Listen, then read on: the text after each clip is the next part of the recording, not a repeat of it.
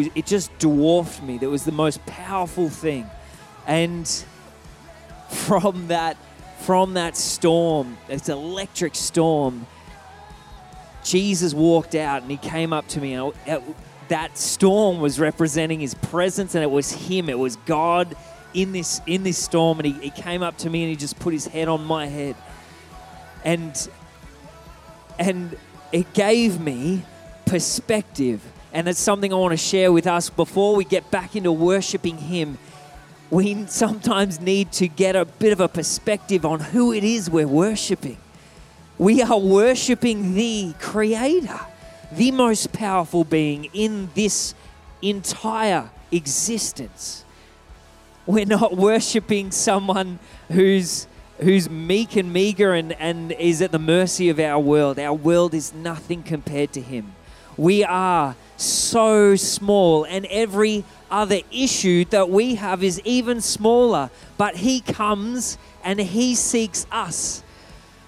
So let's let's really step in in the final minutes of worship. Let's give our soul, stir up our soul, and, and say, Soul, have some perspective on who we're worshiping this morning. Come on.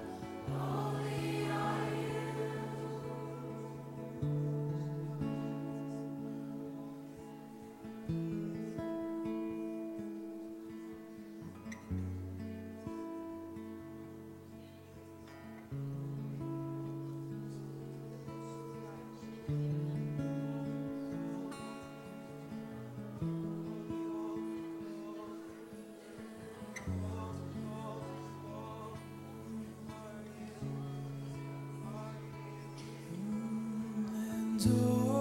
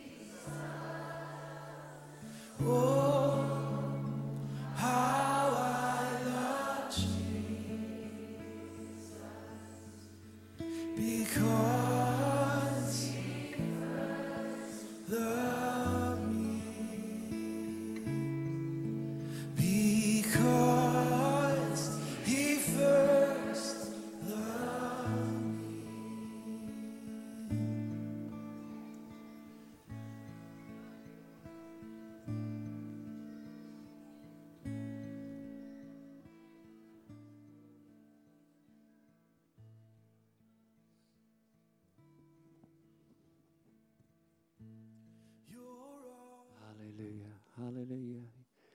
You may be seated.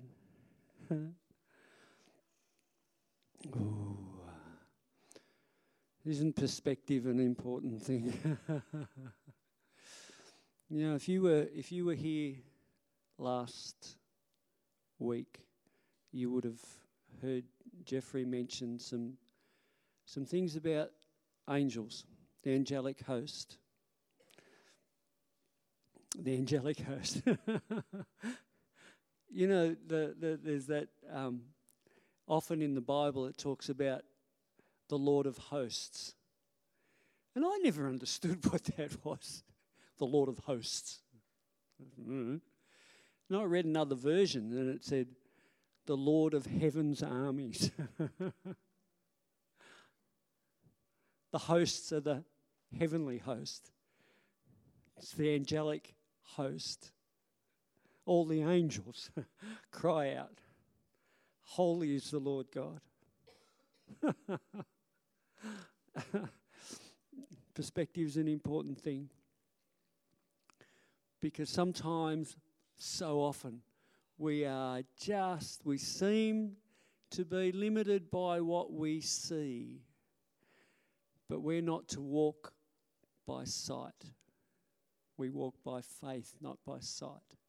And you know, God is God gives people visions, He gives them words, He gives them things, and it often happens during worship.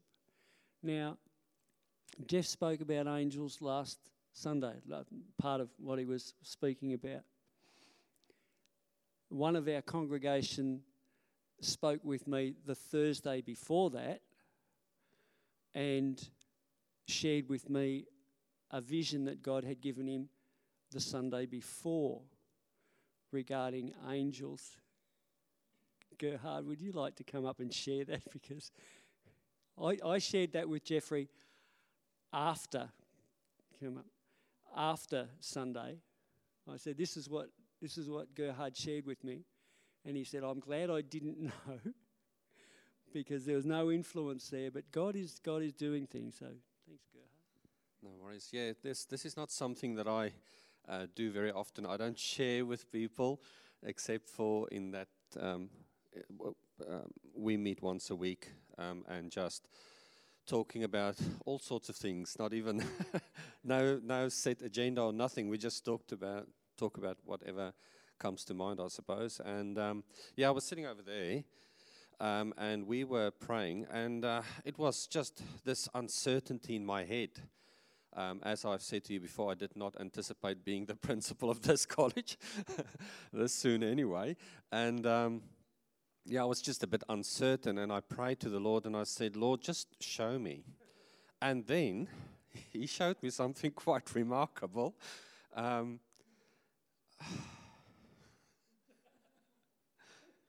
this um, on the four corners of of this block, massive angels, massive angels, and uh, they were standing like this, you know, like like a warrior would with a sword, but they weren't holding it up, just as they protect. And the wings that went up, I mean, they were enormous. I will not mess with them. they were enormous. Really, really big angels at the four corners. And I remember clearly thinking, Pauline, how, how lucky are you? You've got an angel right in front of your doorstep. uh, big angels protecting this place. So, yeah, that's what I wanted to you know, share that with with you, Tim, in our meeting because, uh, and then he mentioned to me because we were not here last Sunday, that you actually spoke about angels. Uh, so I saw them; they're quite big.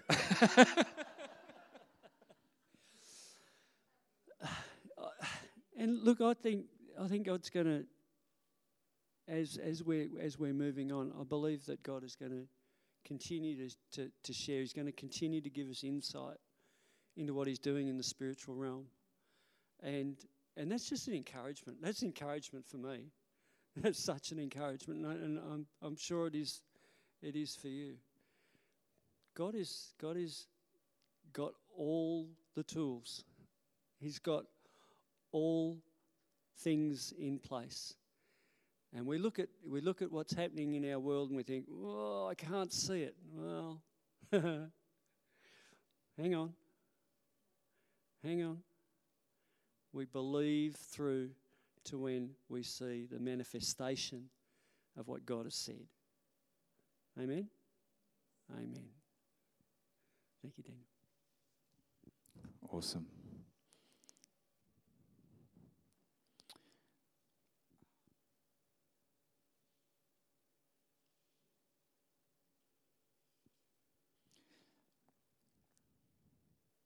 Lord, you are so holy, Lord.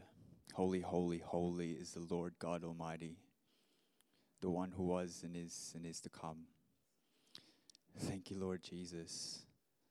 Thank you, Lord Jesus, that you are here with us, Lord. Thank you for these angels that you have sent. Thank you for the spiritual realm, Lord Father, that you are actually working, Lord, regardless of what's happening in the world, that you are here and that your promises will never fail, and that at the end of the day, Lord, you will be victorious, Lord. Lord, thank you that you are working, Lord Father, and we can always hope and we can always have faith into whatever you have said, Lord. Thank you, Lord, for your faithfulness and for your deep, deep, amazing love, Lord Father. Lord, you're the you're the first one who loved us, Lord. Um, I'm I'm just about to do offering. Um, if you've got your Bibles, please turn with me to James uh, chapter two, uh, verses verse fourteen, and we'll start there. What good is it, my brothers and sisters, if someone claims to have faith but has no deeds? Can such faith save them? Suppose a brother or sister is without clothes and daily food.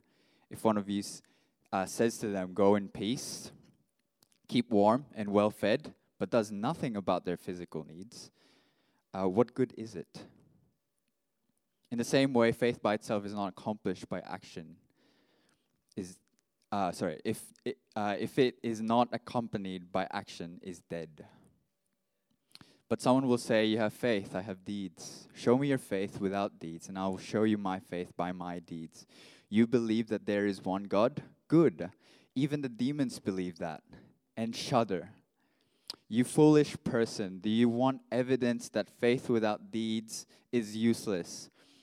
Was not our father Abraham considered righteous for what he did when he offered his son Isaac on the altar? You see that his faith and his actions were working together, and his faith was uh, made complete by what he did. Faith without actions is dead. Um, you know, offering and tithing is a regular thing that we do uh, at church, and it is example of putting into practice what we believe in. Believing that God is the one who is in control of our finances, um, and believing that, the, that day by day the Lord will always provide, regardless of the situation. You know, uh, this isn't about this isn't about giving money to Creek Street so that we can get something back. You know, at the end of the day, what sustains us is not the money that's not going to purchase, that doesn't actually purchase anything. What sustains us is our faith in God, um, that He will always, always provide. And when you believe in this promise, you know, you have to be all in. Um, you know, when we're standing before God and we are offering something to Him, you know, it really should cost us something. Um, because He actually does not want, He actually doesn't want the thing that we're offering Him. He wants us to put Him above everything we own, above everything we love, above everything that is close to our heart, because He wants our hearts. You know, if, if what we're offering uh, to Him doesn't really cost us, all we're really doing is just saying, God is always going to provide, because it sounds inspirational. Um, and we're not really doing anything about it. It's like in that verse, it's like you can. Um, go in peace, keep warm and well fed, but actually do nothing about it. You know, it doesn't make sense. Um, and you know, Abraham was going to offer Isaac on the altar. You know, um, that is really quite something to lose. Fortunately, God did stop Abraham, but the question is are we prepared to lose something for God? You know, we have salvation, we have a relationship with our Father, we have the gift of the Holy Spirit, we have the most deepest, most amazing love this world can, ov- can ever offer. Only because God sacrificed his Son, Jesus Christ, to die on the cross as a ransom for many. You know, He is the one. He is the one who gave first. He is the one who first loved us. He was the first one. Um, hopefully that made sense. Um, Lord, we thank you for everything that you have done for us, Lord. Thank you that you are the first one, that we didn't have to do anything, Lord. Who are we to be in your presence, Lord? Lord, we bow in reverence, Lord. Lord, and and the most amazing thing is that, you know, you're on our side. And we thank you. We thank you, Lord. Um, uh, there's details at the screen, um, I think, about giving. Awesome. It's there now. Um, and yeah, and I'm going to hand it over to uh, Tim.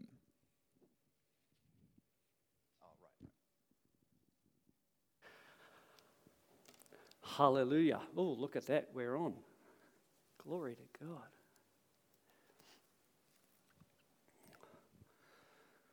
Oh. Good morning.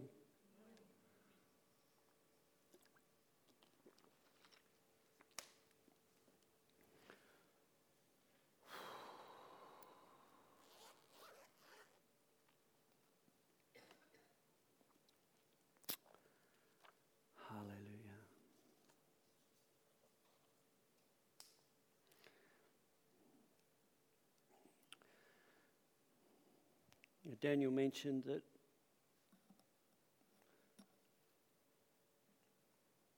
we have Jesus. You've asked him into your heart, there he is.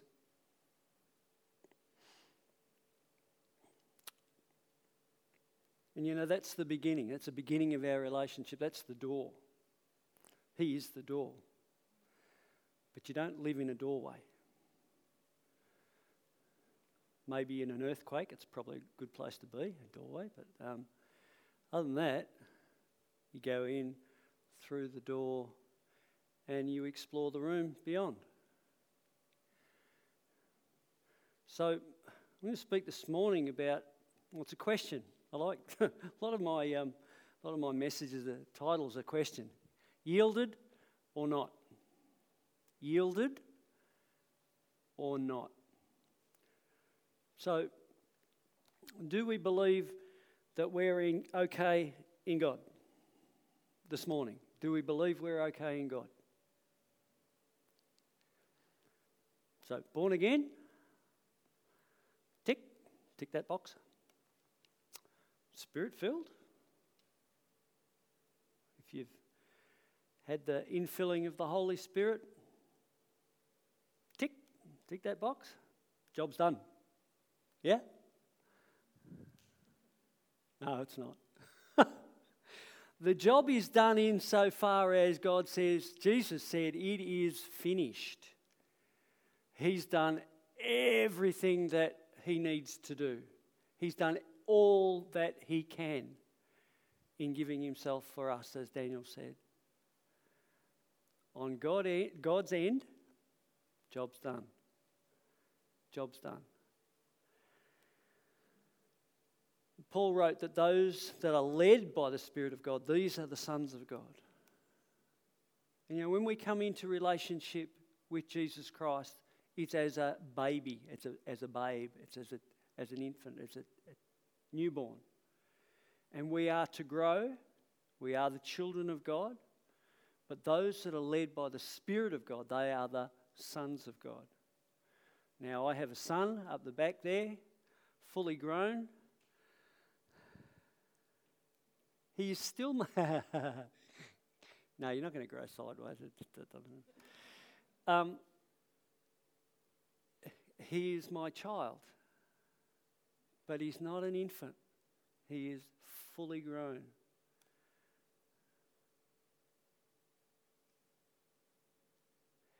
He's always going to be my child, but he is a man. And God wants to take us in our relationship with Him to be fully mature in Him. You know, um, Paul writes again in Ephesians chapter 5, verse 18, he says, But be ever filled and stimulated with the Holy Spirit. That's out of the Amplified. Now, it's interesting because the first part of that verse says, Don't be drunk with wine, but be ever filled with the Holy Spirit. Isn't it interesting how those two are put together? Um, more than one time. you know, on the day of Pentecost, Holy Spirit came and they were speaking in, in, uh, new language, other tongues, as the Lord gave them utterance. And the ones that mocked said, Oh, they're drunk. And why'd they say they're drunk? Because they look drunk. Okay, we know what a drunk person looks like. Okay, they were looking with their natural eyes and they say, Nah, they've been, they've been on the on the on the whatever um, early in the morning.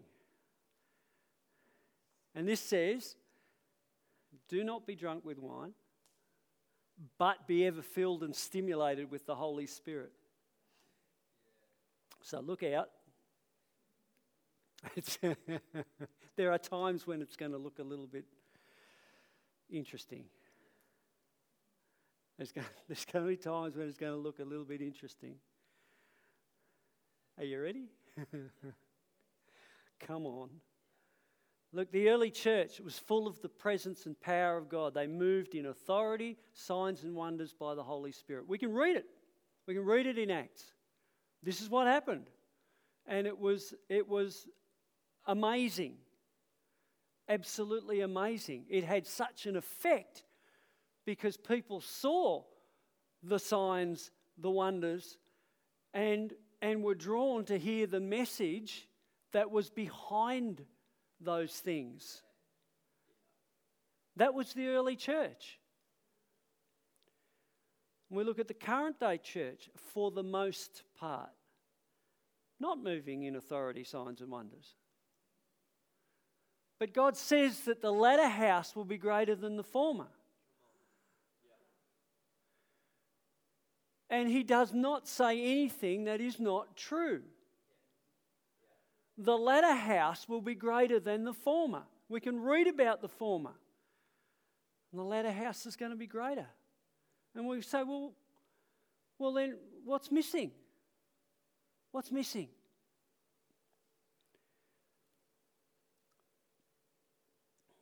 The same spirit that raised Jesus from the dead dwells in you and me.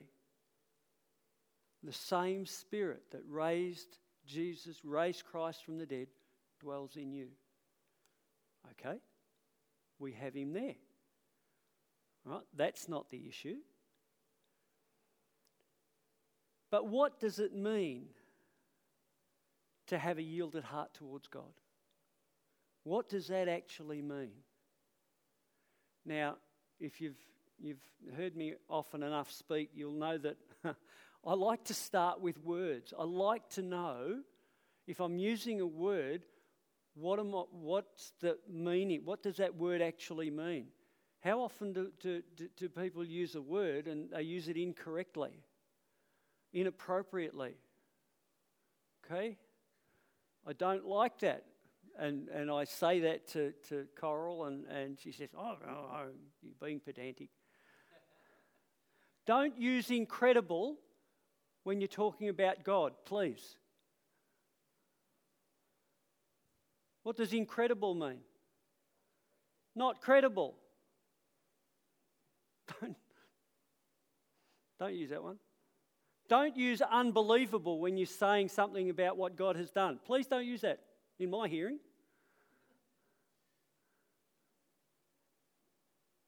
Because we don't want to park there. We don't use those words. Words are powerful, they contain a meaning. you're going to think every time you go. well, it's good. We need to think. So that word yield, there are a number of words. So language is conceptual. It's language is, is, is concept based. So you have a word, and there's a there's often you know often it's a thing, but often there's a, there's a concept with that. So there are a number of um, well, look when you're translating from one language to another, those those concepts can sometimes do this.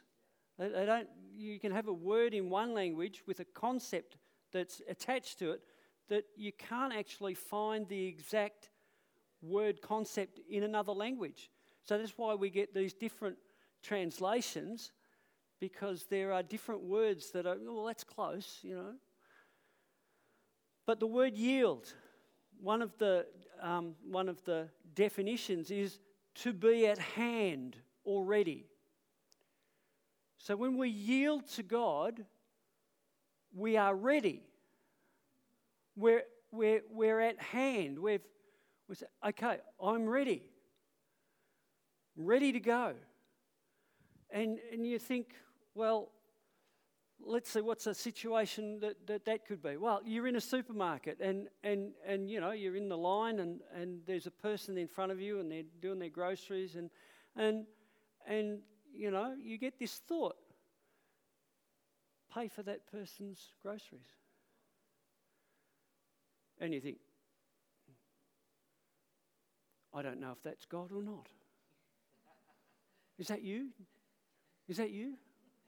I'm, I'm not sure. I'm, I'm just not sure. Um, um, I'm, i will have to think about that. Um, um I'll, I'll, pray about that. And oh, hang on, no, no, oh, sorry, they're gone.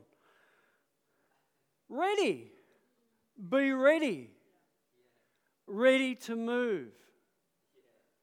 Just ready. You hear it. You know, sometimes with the, uh, you know, an example like that, it's, it's you receive it in your heart, but how long does it take for that thought to get back to your mind and you, and you sort of start battling with it? God speaks to our spirit. Okay? We need to have our mind in cooperation with what He's saying in our spirit. So, to yield is to be, be at hand, to be ready, ready, ready to go.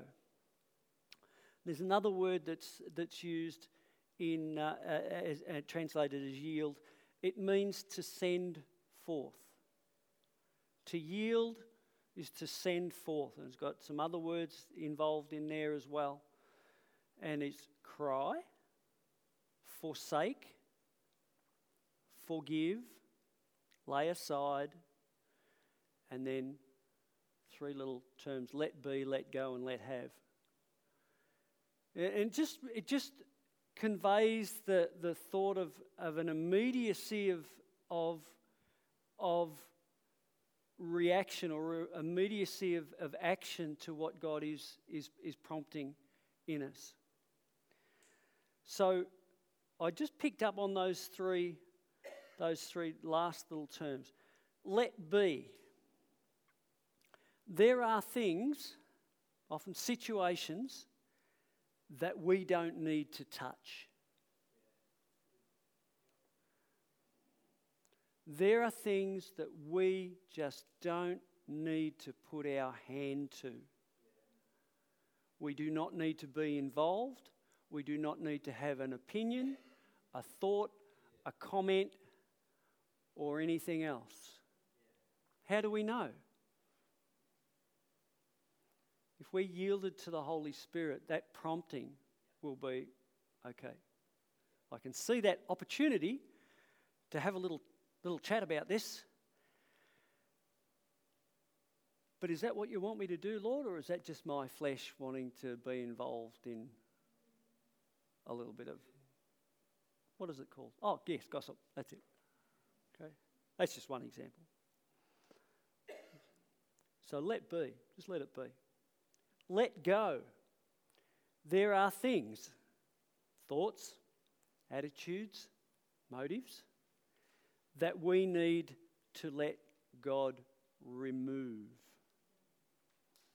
So when God puts his finger, when Holy Spirit puts his finger on a, on a, on a certain thought or a certain attitude, when that's presented, you know, you, you, you're thinking about that think, mm, are, we, are, we, are we prepared to just let that go? Now, sometimes we will not let something go because oh, I, I don't understand. I need to understand before.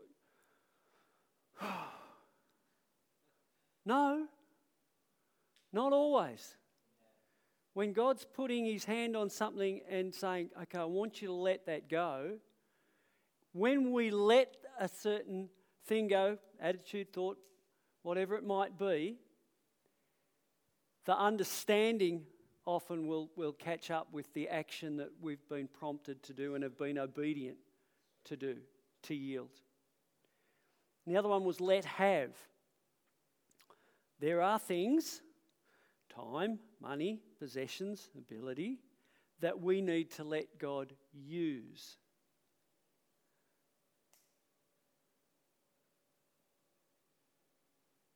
Just giving you a little bit of time to think about it.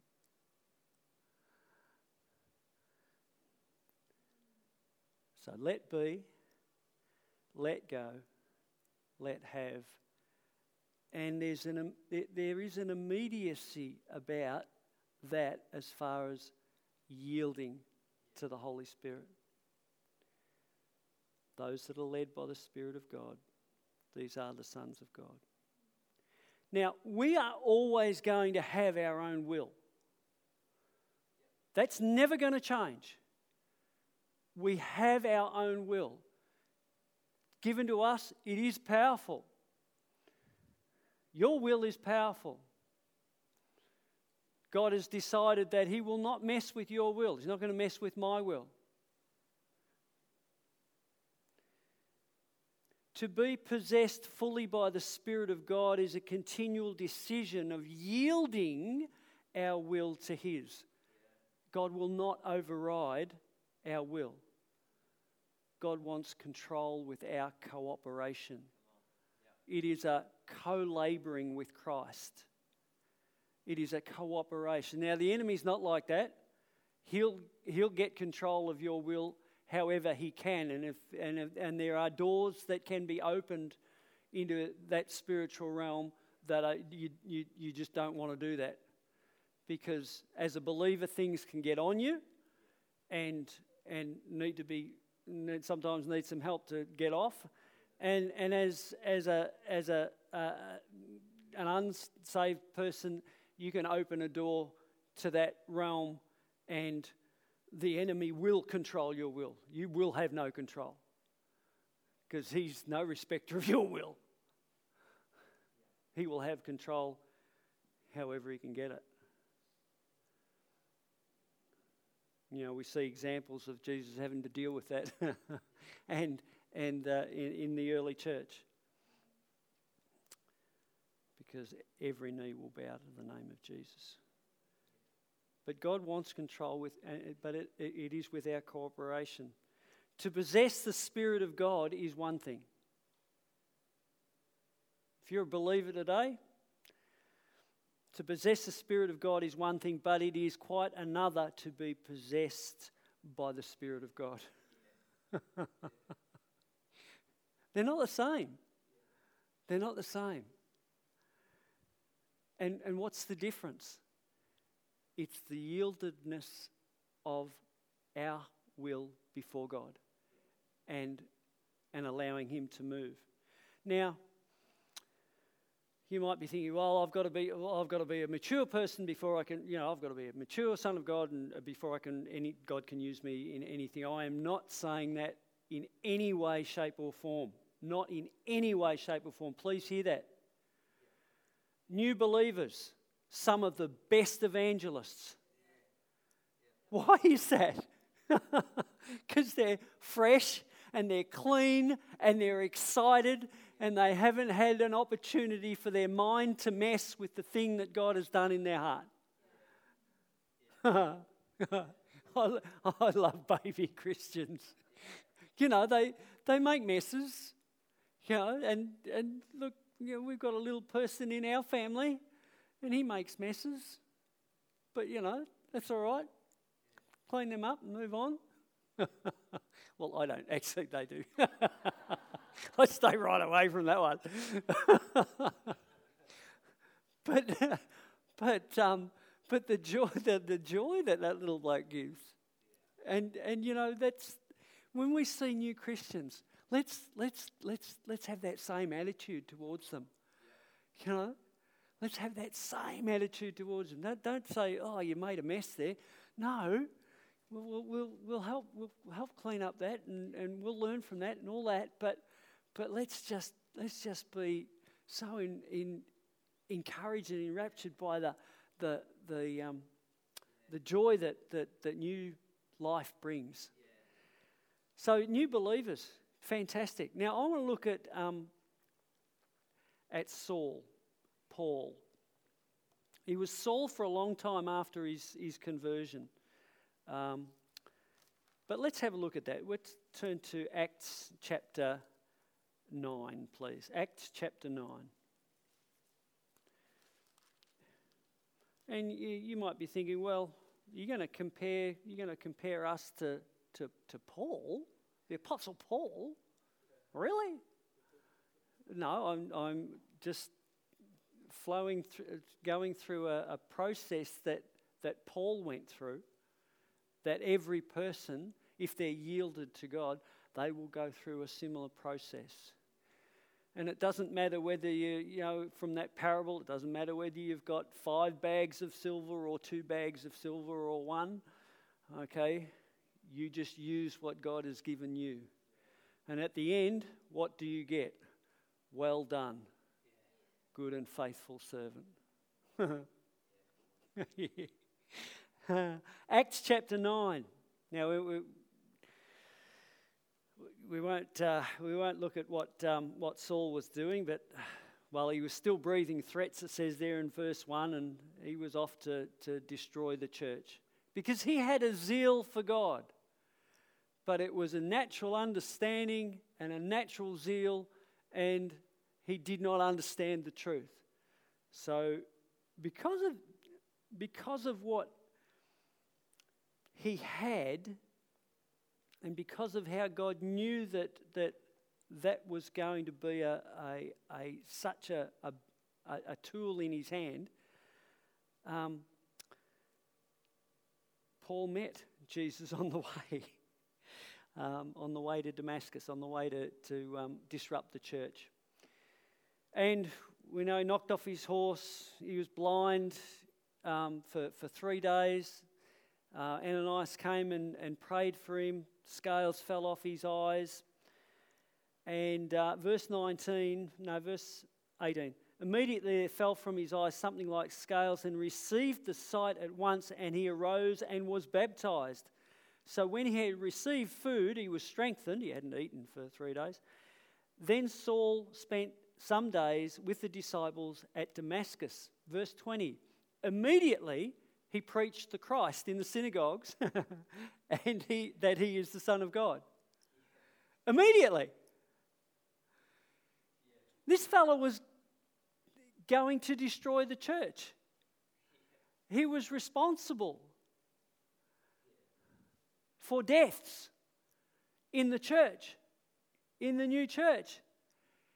And here he is immediately after receiving the truth, he's out there sharing the truth. Immediately he preached the gospel. And you know, that's, that's something that God had given um, Paul. He had such a knowledge of, of the word.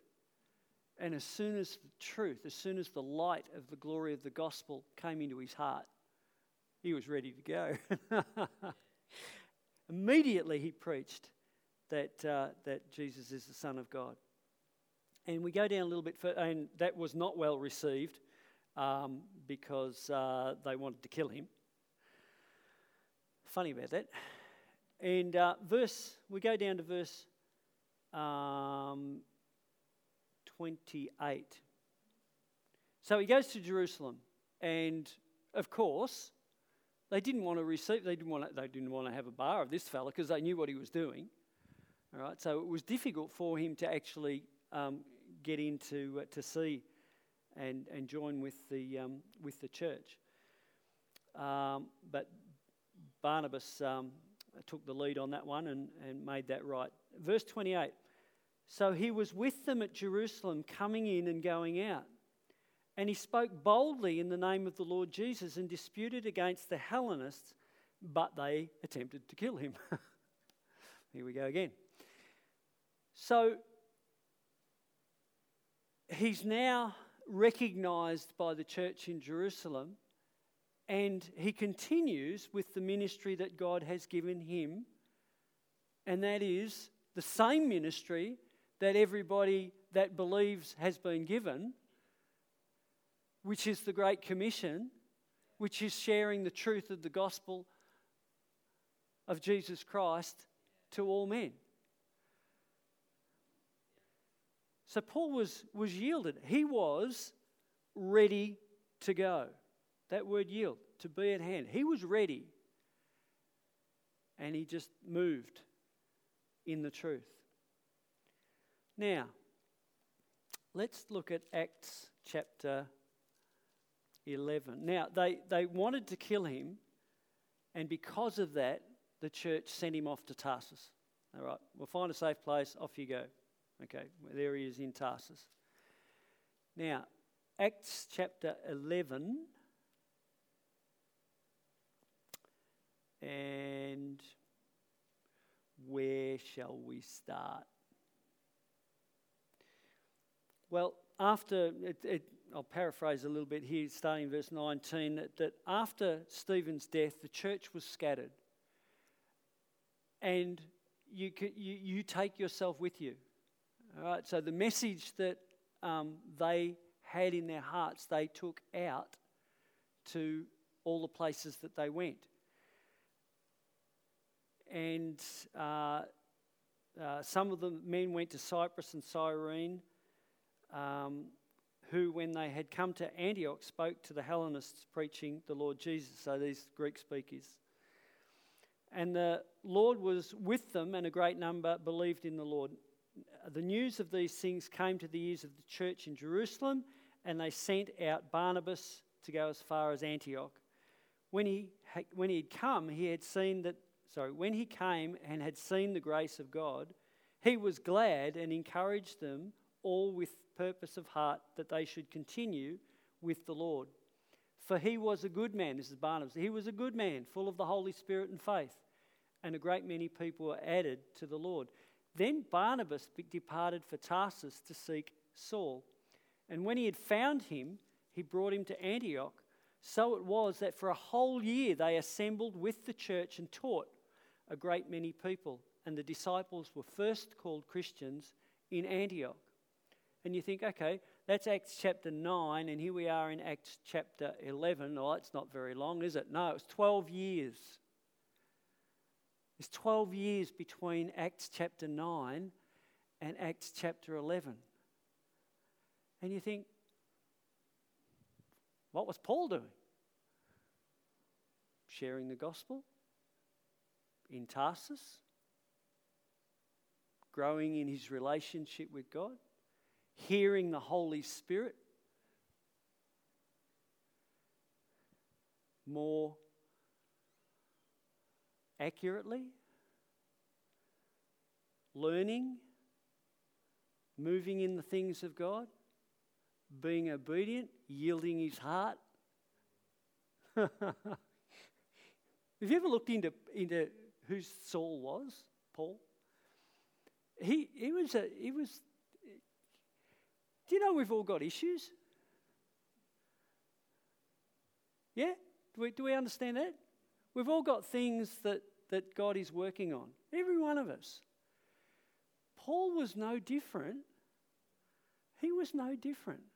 He had things that God needed to work on, that, that he needed to yield before God. And that was a process. It's a process. Don't think that God can't use us where we're at right now. He does.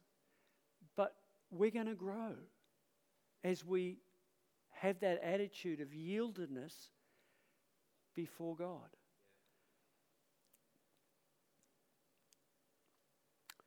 So he was teaching for a whole year in Antioch. And then they had a job for him to do. Um, he and Barnabas took a, an offering that was given um, and, and took, it back, um, took it back to Jerusalem. Uh, and you know, if God can trust you with money, there's a promotion. Hear that? If God can trust you with money, there's going to be a promotion because it's a big one. Acts chapter 13. Now, in the church that was at Antioch, there, was a, there were certain prophets and teachers Barnabas, Simeon, uh, who was called Niger, uh, Lucius of Cyrene, many, man, man, many, no, no, no, um, Manan, that, that fella, Mananin, um, who had been brought up with Herod the Tetrarch and Saul. And they ministered to the Lord and fasted. And the Holy Spirit said, What do you think ministering to the Lord was? I think it was worship. I think they were worshipping before, before God. And they ministered to the Lord and fasted. And the Holy Spirit said, Now separate to me Barnabas and Saul for the work to which I have called them. Then, having fasted and prayed, they laid hands on them. And having laid hands on them, they sent them away. One of those words, uh, yield, is to send forth. it was just yielded before God to the point where he could be used in that capacity. And that was off for the first missionary missionary journey.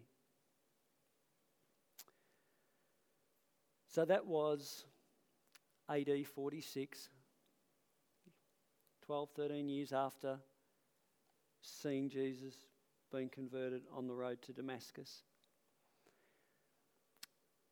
Another five years later, Paul writes his first letter. It was the letter to the Galatians. It's, um, it's about the time of Acts chapter 18. But the letter to the Galatians, Paul writes this in Galatians 2:20. I have been crucified with Christ. It is no longer I who live, but Christ lives in me. And the life I now live in the flesh, I live by faith in the Son of God who loved me and gave himself for me. Does it sound like somebody who's yielded before God? He's had a lot of experiences at this stage. He's been stoned. Good old Jewish stoning dragged out of the city, stones thrown at him till they, he's unconscious, and then, you know, drop a big rock on their head to break their skulls so they know they're dead. And they left him outside the city, left him for dead. disciples gathered round. Doesn't say what they did, just says they gathered round, and he stood up and walked back into the city with them. hmm. Indeed. So he's had some experiences.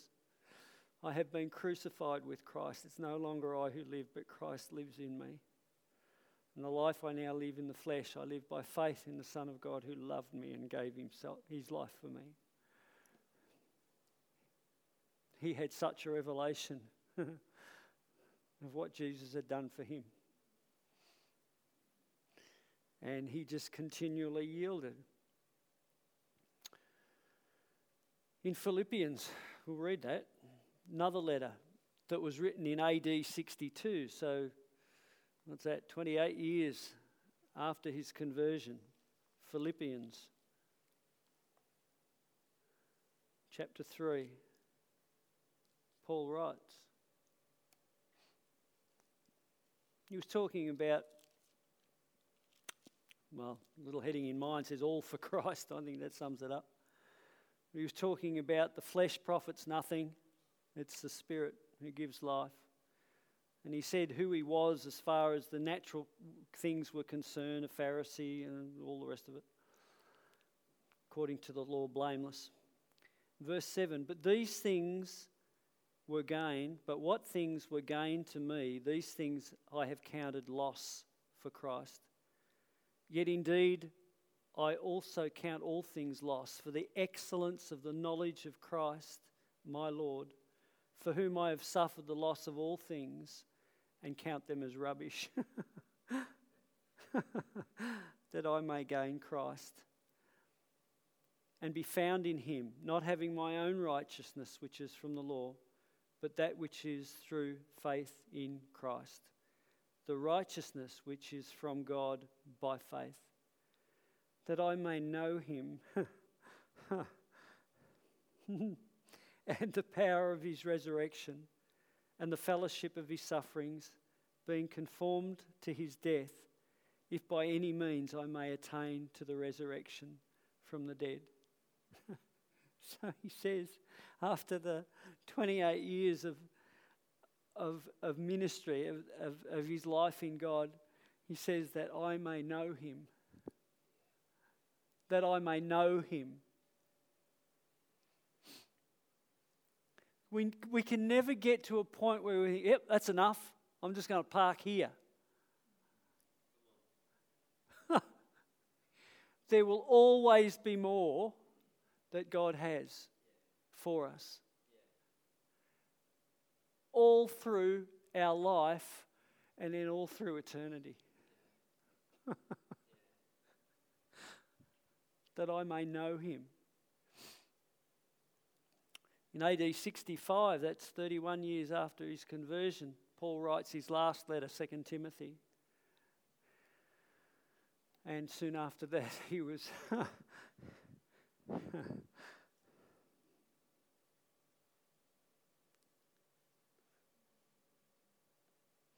Soon after that, he was martyred. And he, he has his reward. now, now, Paul had a great head start with his knowledge of Scripture. He had that natural knowledge.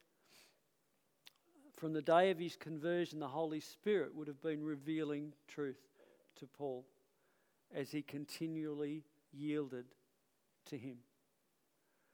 It's a process, it's a process of yielding. God has put all that He is in our heart in seed form. It's all there. It's all there. And He's looking for a yielded heart.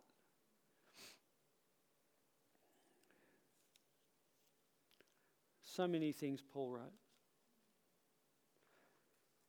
Romans chapter 12, verse 1 I beseech thee, brethren, by the mercies of God. that you present your bodies a living sacrifice, holy, acceptable unto God, which is your reasonable service.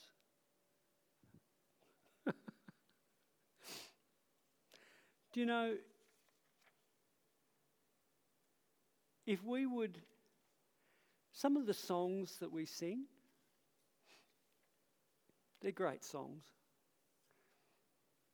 if we would live some of those songs, we, my goodness. Hosanna? Hosanna in the highest? Hosanna in the highest, yeah. Uh, Hillsong song. Can I sing it? The bridge. Ah. So you know the song to him? Hosanna, Hosanna, Hosanna in the highest. And the bridge. Heal my heart and make it clean. Open up my eyes to the things unseen. Show me how to love like you have loved me. This one. Break my heart for what breaks yours. Everything I am for your kingdom. I can't sing it, sorry. Break my heart for what breaks yours. Everything I am for your kingdom's cause.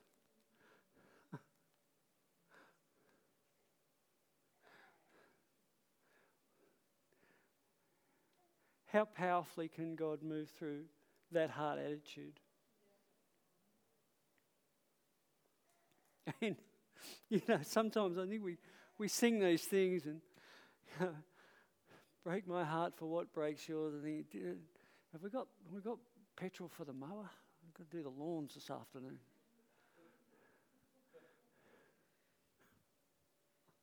Am, am, am, I, am, I, am I on track?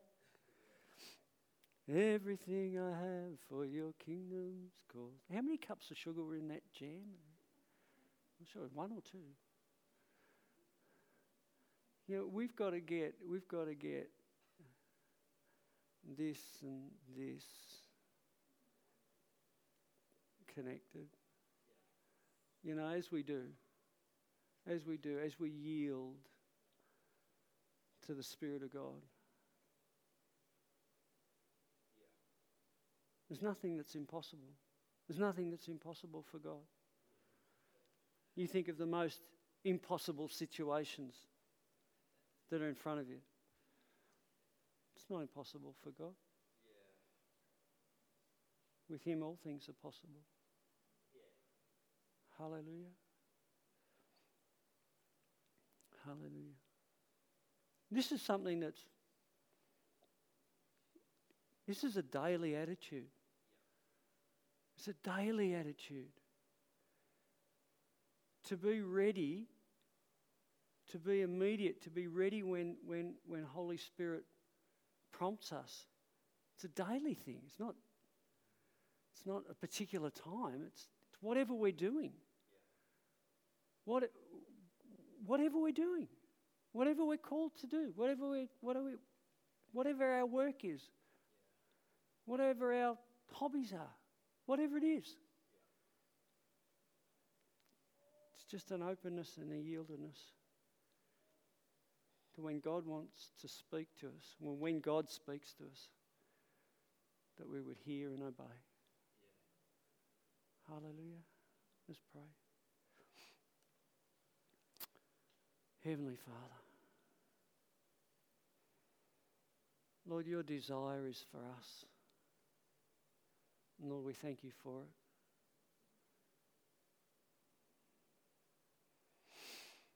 Oh. Oh, yes, Lord.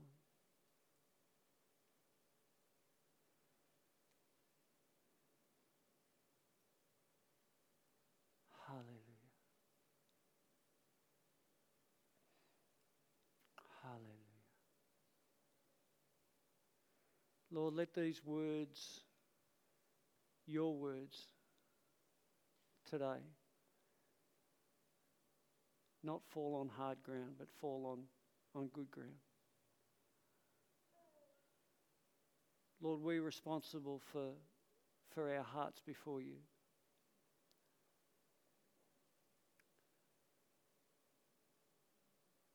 And Lord, your desire is to make us all that you've called us to be, to be instruments in your hand to share who you are to those you've placed around us. And Lord, we want to do that well, we want to do that better. And you've given us all that's required. And that's residing in our heart. And Lord, you're calling us to yield those very same hearts to you. All that we have, all that we are, all that we think. So, Lord, don't leave us alone. Holy Spirit, don't leave us alone. Keep prompting. Keep speaking, I pray.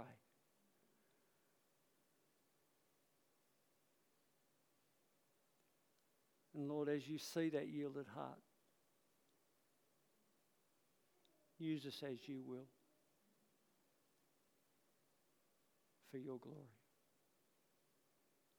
Hallelujah. Hallelujah. Hallelujah. Hallelujah. Amen. we are going to have communion.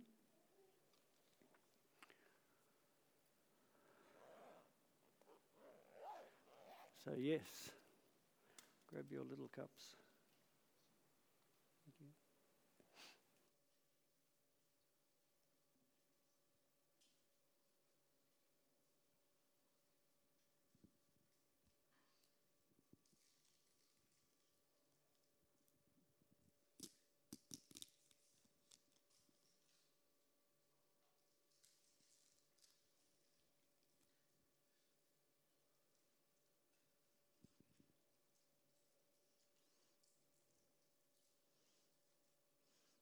I apologize. I feel like my brain's a bit all over the place at the moment. After this morning, I kept getting all these different just things God was saying to me. So I'm just going to read what I've written.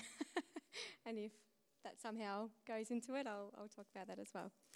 Um, uh, for communion this morning, um, I am reading 2 Corinthians chapter 5, verse 18 to 19, which is all this is from God, who reconciled us to himself through Christ and gave us the ministry of reconciliation. That God was reconciling the world to himself in Christ, not counting men's sins against them, and he has committed to us the message of reconciliation. So I was thinking um, this week about communion and how we quite often just think of communion as Jesus dying on the cross, which is the most important part of that. But there is so much more to that. Um, so, yeah, communion is a time to remember the death and resurrection of Jesus. It is a time to remember through his sacrifice, he rescued us from the slavery of sin and death. But he also opened up a way for personal relationship and reconciling us to God. We often hear the phrase Christianity is not religion, it is a personal relationship. And we really need to take the time to think upon this truth, this glorious truth that we can have relationship with God, to which Jesus made the way for this. We can often think about people in the Bible who had close encounters or who walked closely with God. And we can often think we wish we had something like that. But the good news is today we have something even greater, which has been made possible through Jesus' death and resurrection. Not only do we have Jesus dying on the cross for our sins and making us right with God through the heavy price that was paid, but he has also freely poured out his Holy Spirit on us. And in doing so, each of us become the temple of the living God. Because of the cross, we are always with Christ. He's always, sorry, because he's in us and us in him. He works in us and through us for the glory of our Father in heaven. The question that I want to pose today is How is your walk with God? We have the greatest gift available, yet how are we responding to Him who lives in us? God's desire is for us to walk with Him and Him with us because of His great love for us. Are you spending time in the Word of God? Are you spending time in personal prayer and allowing the Holy Spirit to teach and guide and to listen to His counsel? Are we spending time glorifying and praising Him for all that He is? As you walk with Him, talk with Him, sit with Him, and just go about your day, how much of a part of that is Christ? I want to encourage you today to have a deep desire for communion with God. Make having a personal relationship with Christ a reality in your life. He gave everything on the cross that you and I could have the great privilege to be called sons and daughters of God. When we begin to work on our relationship with God, then we can also fulfill the ministry of reconciliation in us, and in turn take this message of hope and relationship with God to the world that needs saving and needs reconciliation to Christ. So, why don't you stand and we'll pray and partake. Father God. We just thank you, Lord, for sending Jesus. We thank you that Jesus paid the ultimate price for our sins and to make us right with you and to bring us into reconciliation with you. Lord, as we take this bread, we remember your body, which was broken for us. And we just thank you, Lord. Let's eat. Thank you, Jesus.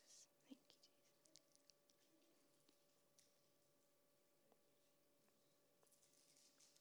you. Mm, thank you, Jesus. Lord, as we take this juice, let us be reminded of your blood, which was freely poured out for our cleansing, for our making us right with you, and which allowed for relationship with you. And we just thank you, Jesus. Thank you, Jesus. Let's drink.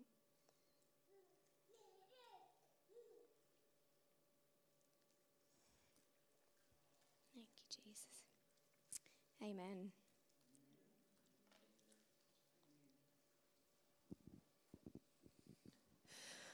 Thank you, thank you, thank you.